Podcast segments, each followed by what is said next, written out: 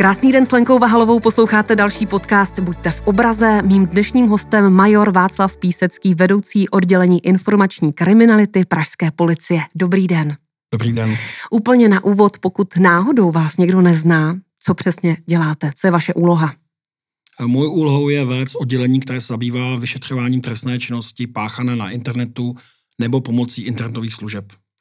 Naše dnešní téma kybernetická bezpečnost. Můžete zmínit, čeho se to přesně týká?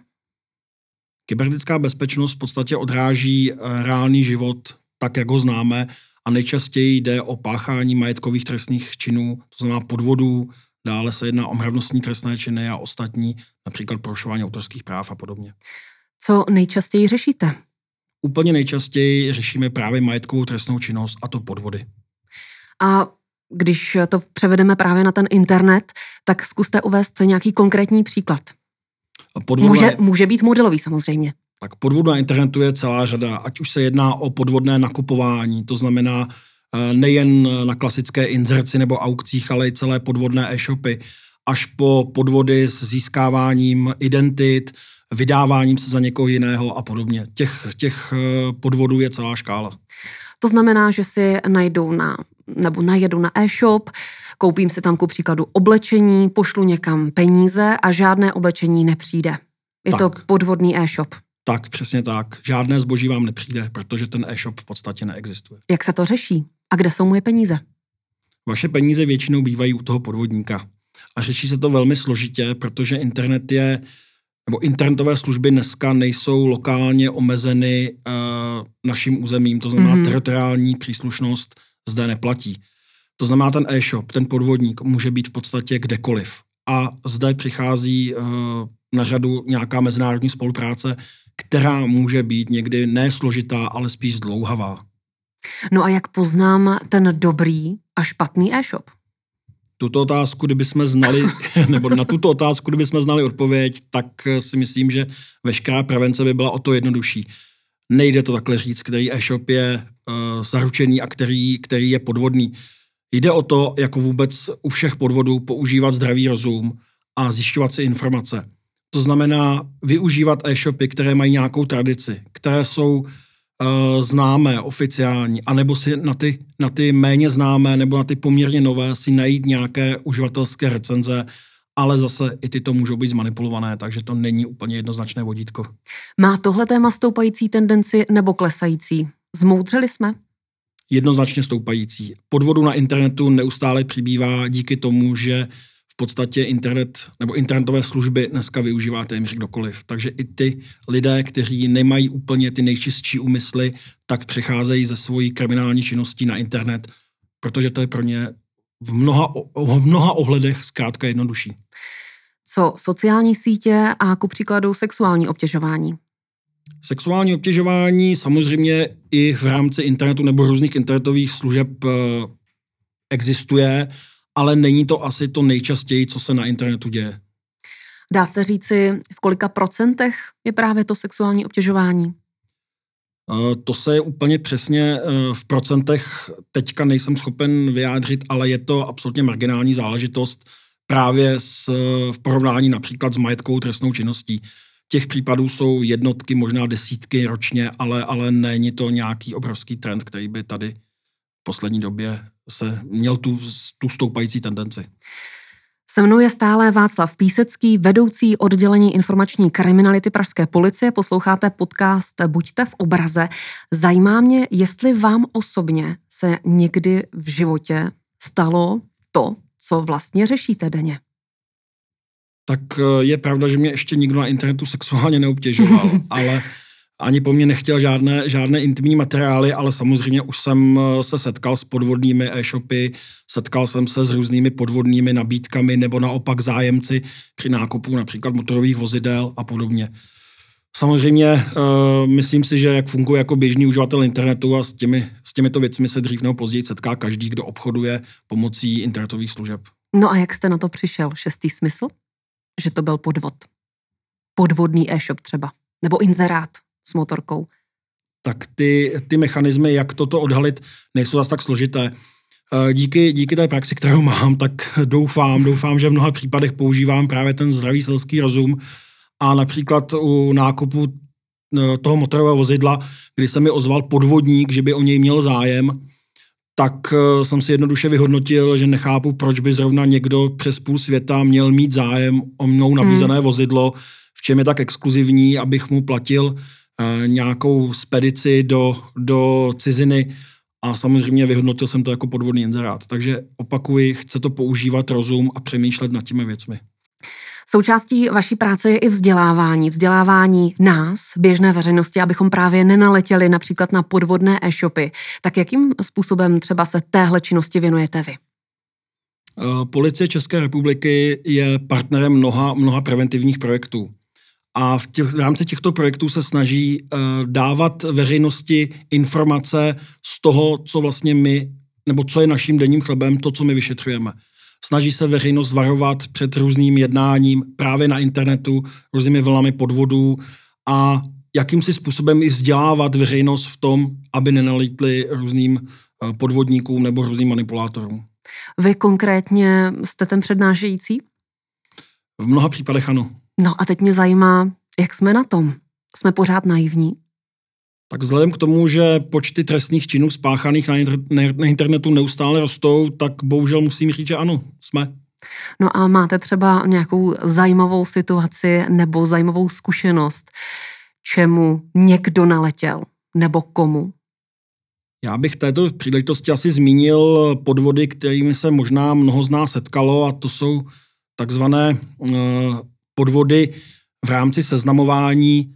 Možná jste hmm. ten příběh eh, někdy zaslechli, kdy eh, americký voják, důstojník, nejlépe generál, osloví většinou, a teď se nechci nikoho dotknout, ale eh, ženu ve středních letech, nejlépe z České republiky, s tím, že by se s ní rád seznámil a strávil potom ten zbytek života, nebo ještě ten aktivní zbytek života právě v České republice, ale zrovna se nemůže dostat z nějaké své bojové mise, protože má nějaký problém a ty dámy mu naposílají mnoho peněz, aniž by vůbec věděli, že nějaký mm. takovýhle eh, důstojník existuje, aniž by měl jakýkoliv důkaz o jeho, o jeho opravdové, opravdové existenci. A tam potom ty příběhy jsou velmi smutné, protože ty dámy přicházejí o celoživotní úspory, berou si půjčky, které musí nadále splácet a v podstatě ten jejich vysněný život se nekoná. Nicméně v tom seznamování ani muži nejsou bez takové typické vlny podvodu a to jsou zase, my tomu říkáme nevěsty z Ukrajiny nebo ruské nevěsty, kdy hlavně z východních zemí se tady množí případy, kdy muži dávají inzeráty, oslovují je právě zájemci nebo zájemkyně o seznámení z oblasti východu od nás kdy od, těch, od těchto mužích vyžadují různé finanční prostředky na to, aby mohli vycestovat, aby si mohli zařídit pás, aby se mohli ve své zemi, městě, vesnici vykoupit a nevím, s jakými různými legendami přicházejí a ty muži platí a samozřejmě žádná vysněná nevěsta nepřijíždí, hmm. nepřijíždí do České republiky a ty muži potom zase jsou v obrovském finančních tísních a musí splácet svoje dluhy a ten život prostě nemají tak, jak se ho vysnili. Přitom stačí jediné trošku přemýšlet, proč zrovna americký generál chce oslovit mě jako ženu, nebo i muže možná v některých případech. Proč zrovna ten americký generál chce se mnou strávit e, zbytek života v naší vesnici, v našem domečku a jak to, že takovýhle člověk nemá ani na letenku, aby se dostal ze Spojených států nebo z jakékoliv jiné části k nám. Co se týká té finanční gramotnosti, mě okamžitě napadl takový, ty, takový ten běžný e-mail, který chodí každému do schránky, kde je jasně vidět, že to je špatná čeština, že to snad přeložil Google Translator a že zkrátka je tam nějaká částka, kterou máme někam poslat. Jsou stále ještě lidé, kteří tu částku pošlou, i když je na první pohled zřejmé, že ten e-mail je podvodný? Jsou, bohužel jsou. Hmm. A prevence v tomto případě, byť je opravdu masivně, eh, masivně dělaná hlavně z naší strany, tak nefunguje. Protože lidé neustále uh, posílají peníze na smyšlené dopisy, dřív se jim říkalo podobným dopisům nigerijské dopisy, a neustále posílají další a další částky a těch případů jenom narůstá. Je to i z toho důvodu, že internet v podstatě je dneska dostupný téměř komukoliv. Že všichni se můžou připojit, mají nějakou tu e-mailovou schránku, ať chtějí nebo nechtějí, dřív nebo později, ty podobný typ dopisu do té schránky spadne. A i když uh, firmy, které provozují ty, ty mailové služby, se snaží tento uh, typ zpráv mazat, blokovat a podobně, tak není technických možnostech vyloučit to, aby jsme dostali podobnou zprávu. Dá se říct, který fenomén je nejčastější? Co se týká podvodu? Mm-hmm. Asi nakupování po internetu. Jednoznačně nakupování. Mým dnešním hostem je stále major Václav Písecký, vedoucí oddělení informační kriminality Pražské policie. Posloucháte podcast Buďte v obraze. Teď zmíníme dokument v síti, protože to je teď téma, které hodně hýbe společností. Máte pocit, že to má dobrý vliv třeba na rodiče a děti, že si díky tomu dokumentu řeknou, aha, pozor. Dokument v síti tady eh, přichází s tématem, které zde už mnoho let eh, se řešilo. Nicméně přichází formou, která toto téma zpřístupnila široké veřejnosti. A my to tento dokument z tohoto pohledu vítáme, protože opravdu rodiče se na základě zhlédnutí eh, dokumentů v síti v kině začali více zajímat, nebo možná doufáme, že se začnou i více zajímat o to, co jejich děti na internetu dělají a to je jenom dobře. No a díky tomuto dokumentu máte v tuhle chvíli konkrétní, říkejme jim tedy predátoři nebo muže, které v tuhle chvíli řešíte? Naše oddělení zpracovává nápad trestné činnosti, který souvisí právě s dokumentem v síti. Ale to je tak jediné, co máme. Jestli myslíte nějaký zvýšený počet Eh, takzvaných predátorů, že bychom zachytávali, tak eh, to musím říct, že bohužel ne. Ten trend je neustále stejný, už mnoho let se drží přibližně ve stejných číslech. Stává se, že by se vám ozvali mladiství nebo i děti právě s nějakým takovýmto problémem, nebo se ozývají rodiče. Jak na ně třeba přijdete? Tak vzhledem k tomu, že základ naší práce je nějaké oznámení, tak eh, ty mladiství se spíš se ozývají na jiné služby než je, než je policie kam dojdou se svými rodiči nebo zákonnými zástupci, pokud teda nějaký ten problém mají.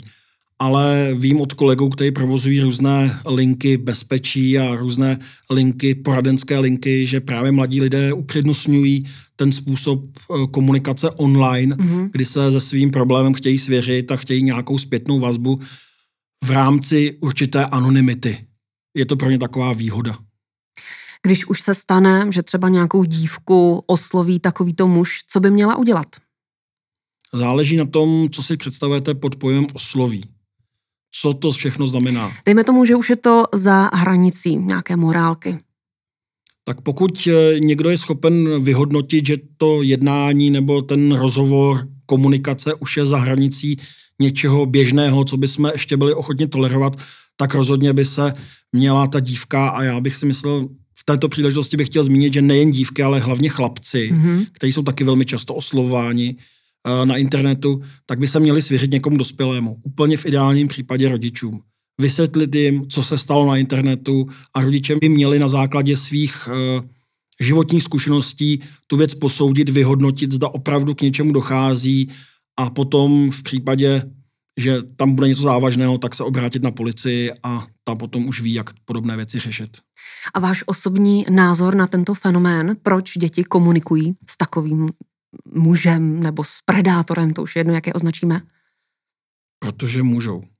Hmm. Protože na internetu v podstatě nevíte, kdo je na druhé straně a často ty komunikace jsou určitou formou hry, třeba z pohledu těch dětí. Eh, je to další způsob, jak objevují oni svět. Je to další způsob, jak získávají nějaké zkušenosti, znalosti a třeba i trošku lehtivé znalosti a zkušenosti, kdy aktivně komunikují s někým cizím a je to pro ně vzrušení, je to pro ně uh, zajímavá zkušenost. Bohužel v, někdy se tento typ komunikace může zvrtnout v něco, co je už, nebo co už naplňuje trestní, trestní zákonník, nebo podstatu trestných činů uvedených trestním zákonníku a potom teda by asi měli toto oznámit rodičům. Mluvíte a vzděláváte děti právě v této oblasti? My už, nebo já osobně eh, už několik let se podílím na různých projektech, kdy právě máme možnost mluvit s dětmi a vysvětlovat jim, jak eh, ti údajní predátoři fungují a jakým způsobem se jim bránit. Takže ano, děti se nám daří oslovat. Co je uh, problém oslovat rodiče? Mm-hmm. Tady právě si vidím tu, ten největší přínos dokumentů v síti, kdy se podařilo oslovit dospělé, většinou rodiče. Proč se je nedaří oslovit? Já si myslím, že to není nic složitého. Eh, rodiče nemají prostě čas. Hmm. Jako rodiče jsme zaměstnaní, máme spoustu, spoustu eh, svých starostí a mluvím i za sebe jako rodič. A tohle to je další věc, která nás svým způsobem obtěžuje a často ji dáváme až na druhou kolej a nevěnujeme tomu dostatečnou pozornost. Když chodíte do škol, stává se vám, že se přihlásí třeba holka nebo kluk a sdělí vám konkrétní příběh, svůj osobní, že s někým momentálně komunikují? To se stává velmi často, nicméně musím říct, že málo kdy, málo kdy je to opravdu něco závažného. Většinou mm-hmm. jde o nějaké pocity jenom, eh, většinou jde jenom o nějaké jejich dojmy, že by to mohl být někdo, kdo uh, třeba to nemyslí tak úplně vážně, ale v tu chvíli třeba ještě nemají pořádné důkazy těchto případech není nic jednoduššího, než těm dětem poradit, svěřce rodičům, svěřce někomu dospělému a pokud ta komunikace nebo konverzace se ti prostě nelíbí, tak ji přeruš. Vy jste v nějakém rozhovoru zmínil, že internet samozřejmě skrývá spoustu nástrah, ale že je to i pozitivní místo. V čem je pro vás pozitivní? Tak internet je především pozitivní věc. Já si myslím, že ty pozitiva, nebo pořád si myslím, že ty pozitiva převládají. Je to úžasné místo, je to věc, která nám umožňuje eh, věci, které jsme doposud, eh, o kterých jsme jenom snili. Je to obrovská studnice lidského poznání. Je to úžasné místo na seznamování. Seznamovat se na internetu přece není nic špatného. Je to další forma seznamování, tak jak, jako v reálném životě. Je to úžasné místo na trávení volného času. Služby, které na internetu jsou nabízeny, jsou zábavné. Je to skvělé místo. A proto si myslím, že k internetu bychom měli přistupovat nebo vůbec k službám informační, informačních bychom měli přistupovat jenom pozitivně. Se mnou je stále Václav Písecký, vedoucí oddělení informační kriminality Pražské policie. Posloucháte podcast Buďte v obraze. Co bizarního se vám v kariéře stalo? To znamená, co jste měl na stole, co jste musel řešit? Tak vzhledem k tomu, co my řešíme otázky mravnostních, tak to jsou věci, které asi nejsou úplně veřejně publikovatelné, ale setkal jsem se s věcmi, se kterými by mnozí lidé měli velký problém. Já neříkám, že já s tím nemám problém, ale pořád dokážu ještě spát bez toho, aniž by se mi o tom zdálo. Stále téma kybernetická bezpečnost zajímá mě. Vlastně to taková osobní otázka, ale jak jste se vůbec do tohoto oboru dostal? Tak to sám ani v podstatě mm. nevím. Nastoupil jsem k policii, pracoval jsem na úřadu vyšetřování a nějak se ty věci tak seběhly, že v době, kdy se začala tato problematika, to znamená okolo roku 2000, budovat u policie České republiky, respektive cíleně budovat, tak jsem se k tomu nějak přichomítnul a už jsem zůstal v této problematice.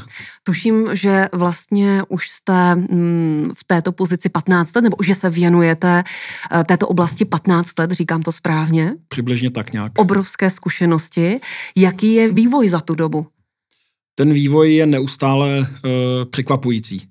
Věci, o kterých jsme před deseti lety možná tušili, že někdy budou, tak tady najednou jsou jsou tady nové věci, které nás překvapují, aniž bychom věděli, nebo aby jsme predikovali, že něco takového bude. Ten, to naše cílové místo, internet, se denně vyvíjí. Tam je neustálý vývoj, takže je těžké e, nějakým způsobem předjímat, jaký bude vývoj za pět, za deset let. Je těžké být o krok napřed, tak to myslíte? To je, tak to přesně myslím a troufám si říct, že v mnoha ohledech ten krok napřed prostě nejsme. No a co chybí, nebo co by pomohlo? Více vzdělávat veřejnost? Já si myslím, že to vzdělávání, eh, nebo toho vzdělávání je poměrně hodně. Spíš, aby lidé si uvědomovali, že informační služby, internet je v podstatě odrazem reálného života. To znamená, my se jako lidé umíme chovat, aspoň většina z nás, v tom eh, bezpečně chovat, v tom reálném, ale to nebezpečí na internetu si prostě neuvědomujeme. Bohužel to je možná uh, nějaká vlastnost generace, která k tomu internetu přišla až v době, kdy vzniknul. Ta další hmm. generace, která nastupuje teďka, pro které internetové služby jsou naprosto normální způsob jejich života, které nerozlišují to, co je reálný život a co jsou informační služby, tak ten pohled bude mít určitě jiný. Která skupina je nejrizikovější? Eh, v čem nejrizikovější? V rámci toho, že naletí na nějaký podvodný e-shop, třeba na internetu.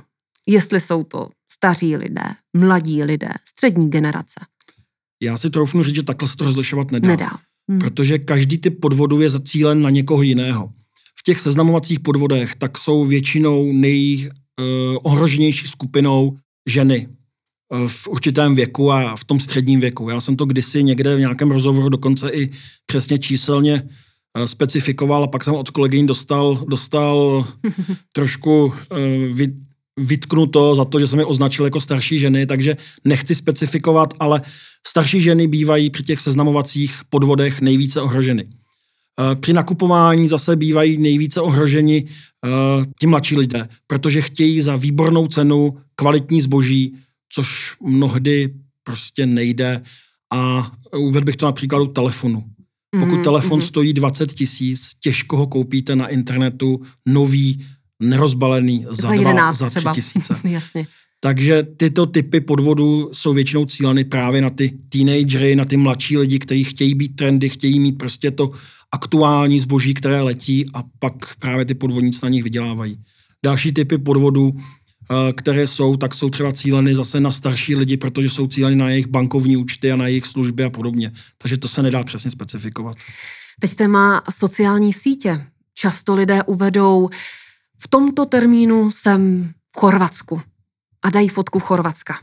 No to je výzva pro zloděje. Je to tak? Je to tak. A my máme dokonce zdokumentováno, že eh, mnoho takzvaných typařů, a už se nemusí jednat jenom o typaře, eh, co vykrádají domy, byty, ale třeba i co vykrádají motorová vozidla, tak eh, využívají internet jako určitou znalostní bázi informací a informací o lidech a o jejich majetkových poměrech. No takže váš názor na sociální sítě? Co tam dát a co tam nedat? Sociální sítě jsou skvělá věc. Je to úžasný prostor, jak být v kontaktu se svými nejbližšími a mnohy i s cizími lidmi, ale je potřeba rozmýšlet se o tom, co na těch sociálních sítích o sobě zveřejňuji. My, když eh, děláme nějaké přednášky pro děti a učíme je, jakým způsobem komunikovat na sociálních sítích, máme pro ně velmi jednoduché pravidlo, které ale platí pro dospělé. Eh, pokud něco chci dát na sociální síť, uvědomím si, zda bych tuto informaci dal na nástěnku ve škole. Jestli bych tuto informaci dal na nástěnku při vstupu do svého zaměstnání. Jestli bych tuto, na, tuto informaci o sobě klidně vylepil na autobusové zastávce. Pokud s tím nemám problém, klidně s tím na sociální sítě. Pokud mi to nějakým způsobem vadí, tak ani na těch sociálních sítích by to nemělo být. A vy využíváte aktivně sociální sítě? Velmi aktivně. A v souvislosti s tímhle tématem mě napadá ještě kyberšikana. Co si pod tím představit? Jaké jsou hrozby? Kyberšikana je uh, takový zvláštní pojem, který nemá v trestním zákonníku žádné ukotvení. Je to určitý souhrn nevhodného, společensky nepřijatelného jednání, které let kdy může vyústit v některých stresních činů. Pojem kyberšikana se zde velmi často používá jako zástupný pojem pro mnoho jiných, mnoho jiných eh, činností nebo mnoho jiného chování. A je nám občas říkáno, že kyberšikana je velmi rozšířená a že se s ní setká téměř každé dítě. Já osobně si to nemyslím. Mm-hmm. A i vnímání toho, co je kyberšikana, je strašně individuální pro každé dítě. Některé dítě může být kyberšikanováno jenom tím, že někdo vyjádří nesouhlas s jeho názorem. A to ale opravdu není kyberšikana. Mm-hmm, to znamená, pokud eh, uvede někdo nějaký komentář pod příspěvek a je han, hanlivý, tak to ještě není kyberšikana. Záleží na tom, co si představujete pod pojmem hanlivý. Pokud je jenom nesouhlasný, tak to určitě není kyberšikana. Kyberšikana v podstatě není nic jiného než klasická šikana. To znamená soustavně a dlouhodobé dehonestování, ponižování, mm-hmm. zesměšňování někoho druhého ta soustavnost a dlouhodobost je poměrně zásadní pro ten pojem šikany, anebo kyberšikany, která se liší jenom ve způsobu provedení. Když jsme v prostoru internetu, dá se říct, eh, kdy nastane ten krok, že ku příkladu nějaký predátor, muž, kdokoliv vyláká chlapce nebo dívku na osobní setkání?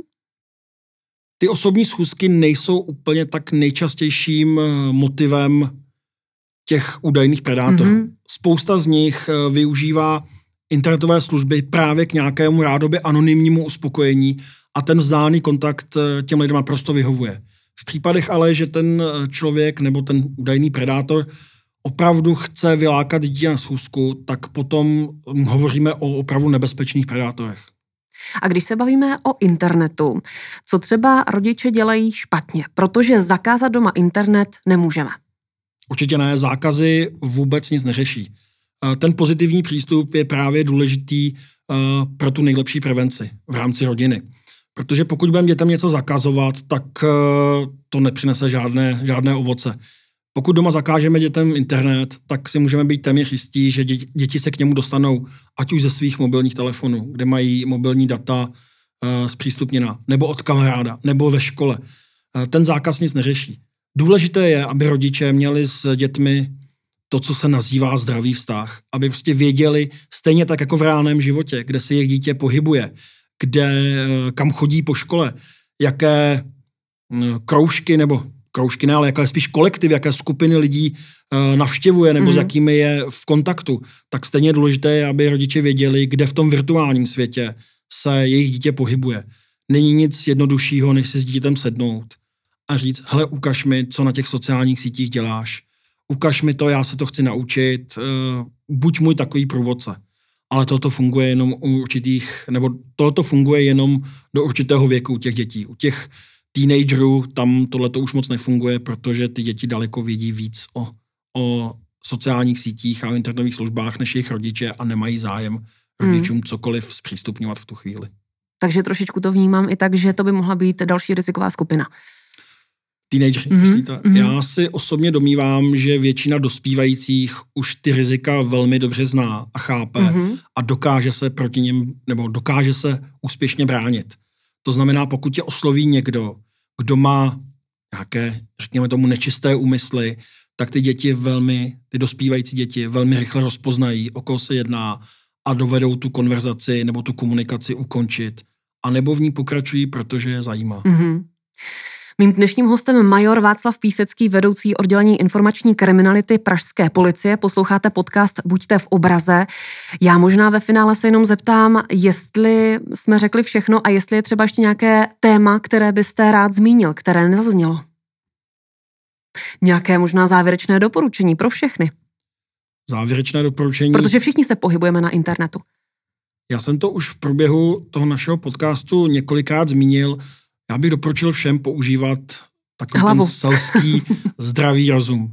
Spíš přemýšlet o těch věcech, proč se mi zrovna toto nabízí, jestli tím, co teďka právě dělám na internetu, nemůžu někomu způsobit nějakou, řekněme tomu, újmu nebo ho někoho urazit, a nebo naopak, jestli ten, kdo se mnou komunikuje, mě do něčeho nemanipuluje, jestli to jsou opravdu věci, které chci já si nakoupit, jestli to jsou uh, lidé, kterým opravdu chci poslat peníze, a proč jim ty peníze chci posílat a jestli mám ověřené, že tento e-shop třeba funguje, jestli ty uživatelské recenze nemůžou být nějakým způsobem zmanipulované. Prostě nad tím přemýšlet. Nebrat uh, jako bernou minci, že na internetu je všechno pravda. Bohužel není. A když si nejsem jistá, tak využít třeba nějakou online poradnu. Přesně tak, těch online poraden, různých hodnotících služeb je celá řada a myslím si, že mají velmi dobrý kredit k tomu pos- poskytnout nám ty nejlepší informace. Mým dnešním hostem byl Václav Písecký, vedoucí oddělení informační kriminality Pražské policie. Poslouchali jste podcast Buďte v obraze. Moc děkuji, že jste přišel. Naschledanou.